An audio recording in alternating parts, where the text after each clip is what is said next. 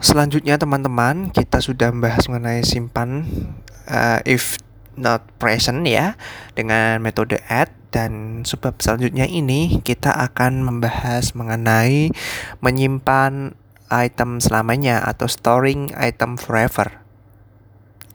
Uh, ada metode yang namanya forever ya kemas sebelumnya sempat ada yang namanya remember forever tapi sekarang adalah metode forever di mana metode ini dapat digunakan untuk menyimpan item dalam chat secara permanen karena item ini tidak akan kadaluarsa, item tersebut harus dihapus secara manual dari chat menggunakan forget metode. Caranya adalah chat seperti dua dua forever dalam kurung key, value.